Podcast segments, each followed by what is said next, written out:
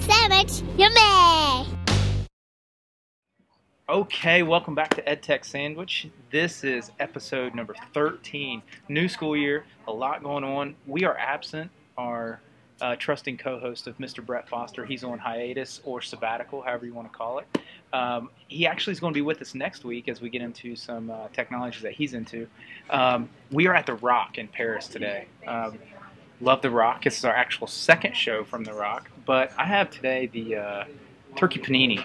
Um, it has uh, what was it out? Special sauce. Special sauce, uh, basil, something, something with basil. Um, it's a great sandwich. Love it. Hot sandwich. Actually, here today, I have Al Crestline, the Al Crestline from Bourbon County, and so Al.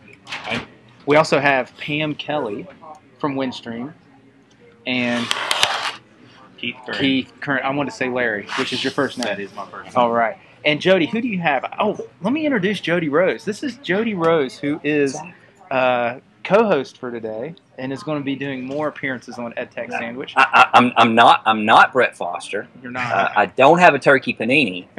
Uh, by complete coincidence, though, uh, I am in a location that uh, has a district nearby. There's Rusty Back from Murray Independent, and uh, over here on the phone, I've got Brad McKinney from Interisys working hard to uh, uh, to go through a technical issue in the district, awesome. uh, unrelated to the uh, broadcast today. Uh, but I, I I can't even get started, Marty, without uh, divulging a little bit of our conversation this morning. Uh, I've talked to uh, the editors of EdTech Sandwich. I've made a call to the executive producer. Uh, I've talked to the guys in the production truck. Uh, it's it is unanimous that uh, everyone is of the opinion that you are uh, quite stringent on your requirement that there be sandwiches involved. Because I was going to try to get out of the sandwich piece of that. I didn't want to step on uh, uh, any uh, copyright infringement of yours and Brett's uh, sandwich talk. So just to satisfy you, I've gone to get something that might resemble a sandwich, and I know I'm, I'm referencing an older EdTech sandwich episode. I have a bacon, egg, and cheese burrito that will be consumed after the uh, the broadcast today. It may or may not be a sandwich. I don't know if you want to go down that road, we but uh, consulted. Uh, it is here. It is here, and I am trying to comply and yet maintain a little bit of uh, uh, So credibility here. Now, I will mention that Rusty Back uh, in a few minutes is going to make a turkey sandwich that apparently he has every day, and I've got a I've got a refrigerator that's off camera here, and he's prepared to make that. Yeah, he's he's uh, he's showcasing his bread over there. Nice. He's set to go, so uh, the sandwich requirement hopefully Well, has been met. we, we have consulted the delegates uh, before, and uh, definitely a burrito or or a wrap. Call the states definitely. A, a wrap is in the sandwich family, so you're still good. Um, so we Okay, won't we won't kick you off. So let's get uh, let's get um, into the important topics for today. And Al has been working extremely hard with Windstream and actually Brad McKinney from Interisys. Um, on a new voice over IP system, and I wanted him to take. Uh, I'm limiting him to uh, 45 to 55 seconds to talk about problem. the the uh, the uh, voice over IP system that he he has running. So we're putting a new voice over IP system district wide. We uh, we have uh, we we were able to get that with um, the E the E-rate funding that was well, from two years ago. So everything changed. We originally had Nortel, and uh, we and it, we switched to an Avaya system. So we had to get that. Uh, What through Avaya system is it? The IP office. IP office. Miss Kelly says IP office, and there's only a few IP office systems in Kentucky right now. Yeah. So, uh, and it's so far, as we- this is our first day. We're putting in our, our board office today. Uh, we have an elementary next week, and then every two weeks after that, we're going to uh, put a new school in. Uh, needed some backwork set up, so we had Brad from Interisys come in and really help to uh, get all our our uh, voice VLANs set up correctly, and uh, and worked a lot with, with Keith Curran to get that all set up. So so far, we did some training this morning. A little bit more in a little while, and everything's good. We're uh, looking forward to having everything tied together. So you're going to have a component of your system that I don't know that anybody else has, which is what kind of handsets are you? A Oh, we're doing uh, two, two for the bus garage and our ag department. They had uh, a cordless phone. They just had a plain old telephone, a cordless phone.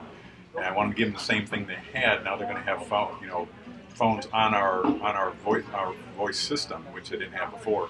So we're going to go with uh, wireless uh, handsets. Uh, got them ordered, don't have them in yet, and uh, I do know they need uh, a wireless access point to make them work. So a wireless IP based handset. Handset, correct? Yeah. Yes. Pretty interesting. Jody Rose, what do you have for us today?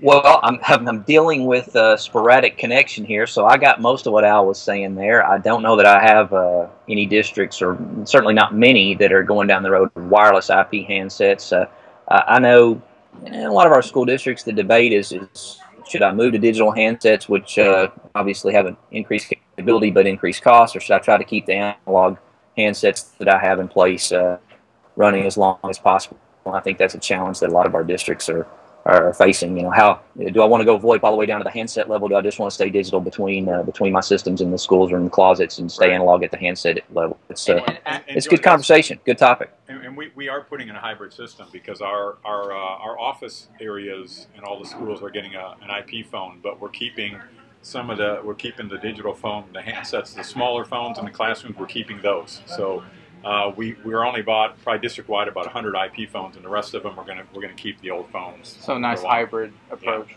Yeah. Saved us Good. saved us quite a bit of money. That. Good, good. Go, Jody. What do you got? So one of the things that I think uh, you may be pulling up some links to, or at least we can share after the broadcast, has to do with video distribution. I had worked with uh, Chad Wells and John Lathan in Muhlenberg County. Uh, they were showing me something that they had tried. Uh, I'm probably, uh, mean, if I call it video distribution on the cheap, I'm probably not giving them full credit for for uh, for what they've done. It's not to disparage solutions like VBrick or or similar competitors, but those solutions can get pretty pricey. Uh, what Muhlenberg County has done is they've bought um, some tuner boxes by uh, SiliconDust. I think the box is called HDHomeRun, kind of a dual tuner box. And uh, I go into more detail in a video that I think we're going to include as, a, as an additional resource on this. But essentially, they're taking you know their satellite feeds or their, their cable feeds, bringing those into uh, combination in some cases of the HDHomeRun boxes and the Channel Plus boxes uh, by Linear if you've got uh, digital satellite based channels. And so they're feeding out school wide uh, quite a few channels and doing it for uh, hardware investment of a few thousand dollars instead of, uh, you know, five and six figures like you see in, in some other cases. So it's Wow. definitely worth knowing more about. It's not for everybody, but uh, uh, if you've got the technical expertise and you're interested, it's, uh, it, it's worth taking a look at. So it's a DIY um, IP based video distribution. Uh, I, I, I didn't catch all that. It's, it's, it is going to be district wide. You, you, know, you got to be sure, obviously, that your network is solid and can handle multicast traffic appropriately. Uh, but they've built a nice web front end that takes you to a particular tuner on one of these boxes. And so, this to the end user, you, you bring up a, a browser. Maybe you're using VLC Player.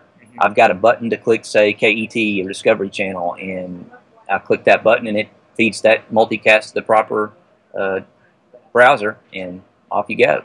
Yeah. So I, you you heard district wide, and I said DIY. Do it yourself. Oh, DIY. I'm Yeah. sorry. Yes, exactly. It is more of a do-it-yourself thing. Yeah. Um, I mean, th- those companies. I, I think you're going to pull up a couple of the links there, but I mean, there are different models depending on how uh, uh, how low price versus functionality Right. uh, you want to go. I've got another district that's looking into some of the SiliconDust products, but there is a more of a rack mount unit that's got multiple uh, feeds as opposed to several standalone boxes, uh, which is how Muhlenberg implemented theirs. Gotcha. And and so that video will be linked in the show notes, and it's a Right. and it's an eight minute video that takes you through um, exactly how they have theirs configured. It, it's it's fairly dry. It's, it's me and a and a Visio like drawing, and I'm trying to talk through the components and, and pull up some links. But uh, it gets you the basics, and uh, hopefully hopefully it's helpful. Jody, you are never dry. Okay, you are never dry. Hey, um, you also told me about a really neat product called Swivl, and I'm curious as to as we get into more like, uh, I know a lot of people were talking like lecture capture stuff, or even, you know, it's that, uh, you know, flip through your classroom conversation or um, video capture. Tell me about Swivl. I think that I think the flipped classroom is the first thought I have as to where this could really be useful. But uh, Swivl, and and you're probably pulling up the website now, S W I V L, so no e in there, Swivel without the e, uh, swivl.com. Uh, it to me it looks like a little vice that you would put your iPhone or iPod or the other another type of camera. I think it's a little it's a little small to probably hold an iPad without you know a larger tablet tipping over the system. But essentially, you've got a, a vice that you're that you're uh, hooking that device to that sort of holds the camera steady. Uh, the user is wearing like a lavalier around their neck that's got uh, that it's a microphone for working on understanding the difference capture, and then it also it's a sensor. So as that user walks from one side of the room to the other, the Swivl is following uh, the user around. And so, uh, one of the linked videos that I shared with you was a teacher demonstrating this. The teacher walks from one side of the interactive whiteboard to the other. The video sort of follows along as if there were a cameraman behind the scenes, but it's really it's not a it's not a camera at all. It's just a, it's this vice plugs into the uh, to the power slash adapter cord with an app that you run on the uh, in this case iPod or iPhone. it's a nice way to capture video um, and have you know, and have some level of control at the camera, and you'd be a little further away. Really, really a neat tool. Do you know how much? Uh, do you know how much it, it, the Swivl is? Uh, you would ask me. Uh, 150 to 200, perhaps. There's a, a, we could. Uh, let's say 100. I think it, the uh, website shows uh, 179 per unit. Looks like. There you go. Um, so pretty interesting. Actually, they have a $99 version as well. Um, it looks like. Um, anyway, that's uh, I'm, I'm pretty excited about that. I mean, there's a lot of people trying to do a lot of capture stuff. KATE offices at Murray State University. They had one that they were working with, and had some teachers kind of trying it out. Uh, and again, I really think for for recording some lecture for the flipped classroom or you know, homebound type purposes. I mean, there's obviously several several ways to use video based instruction. It's just nice to be able to record yourself in a fashion and not you know have that awkwardness where you're holding the camera out you know away from yourself. Awesome. Well, Jody, listen, this has been a great episode of EdTech Sandwich. We're, we're pumped. I know Al has to get back to uh, training some folks on um, the new IP phone system. Um, and so he's got uh, folks at his board office set up to do a 1 o'clock training, and that's Eastern time. Um, and so we're going to have to get back. In Bourbon County, then. That's right. That's right. So we're going to have to get back. But I'll tell you what, episode 13 is a wrap. And, and Jody Rose, you brought the flavor to EdTech Sandwich. I love it appreciate that. Maybe uh, maybe I can talk to some of my contacts and be asked back in the future. Thanks for the invitation. hey, hey, we'll talk to you soon. Look forward to episode 14, probably coming out next week. See you, gang.